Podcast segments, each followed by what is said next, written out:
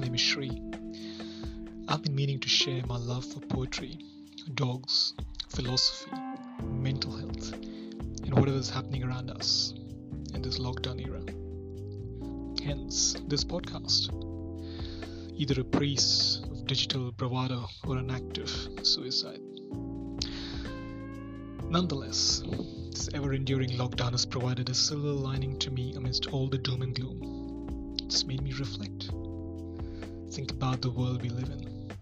And also, it's got me somehow connected to my love for reading, writing, and literature in general. I'd like to start off by sharing a couple of poems I wrote this week and hope you engage with it or it reaches out to you in some way or the other. Let's see how it goes. Because these are some times you've never seen before. And I don't know how long it's gonna last actually. So I believe poetry can save us. Let's go with this one. I wrote this Friday. It's called Dark Matter. Forever in my dream you fly, stopping not for money nor a dime. You soar high, unfluttered by burden. Seamless journey you have set on. I opened my eyes and there was a void. You were gone, darkness a center. Standing alone, getting plenty of plunder. I'm stunned by what I see. Clouds everywhere, light I desire. You sat right there on a chair beside the fire. Ashes, all that left behind.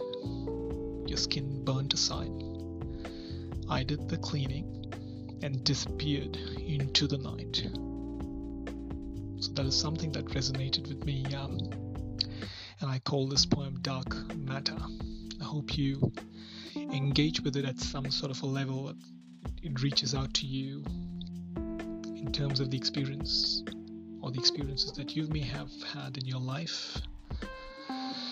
There's one more poem that I want to share with you and hope that you like it. And it's titled Myriad Aches. Here it goes. The night fell eerily dim. Familiarity faded away every second. My vision blurred beyond obscurity. Trembling hands and sweat poxed face. How dare do I ask for help when it is a taboo to appear to be not strong? Even mirrors shy away from self doubt. People run away from. Once there was a crowd so dense, every person in there lonelier than a pence. A sun dried tomato, a dehydrated apple, banana sucked dry, leaves left scarred. I ask you if you see me. You ask me if I see you. I'm surrounded by chatter, while the silence doesn't matter. Come stand by me, take me away from where I can never fall astray.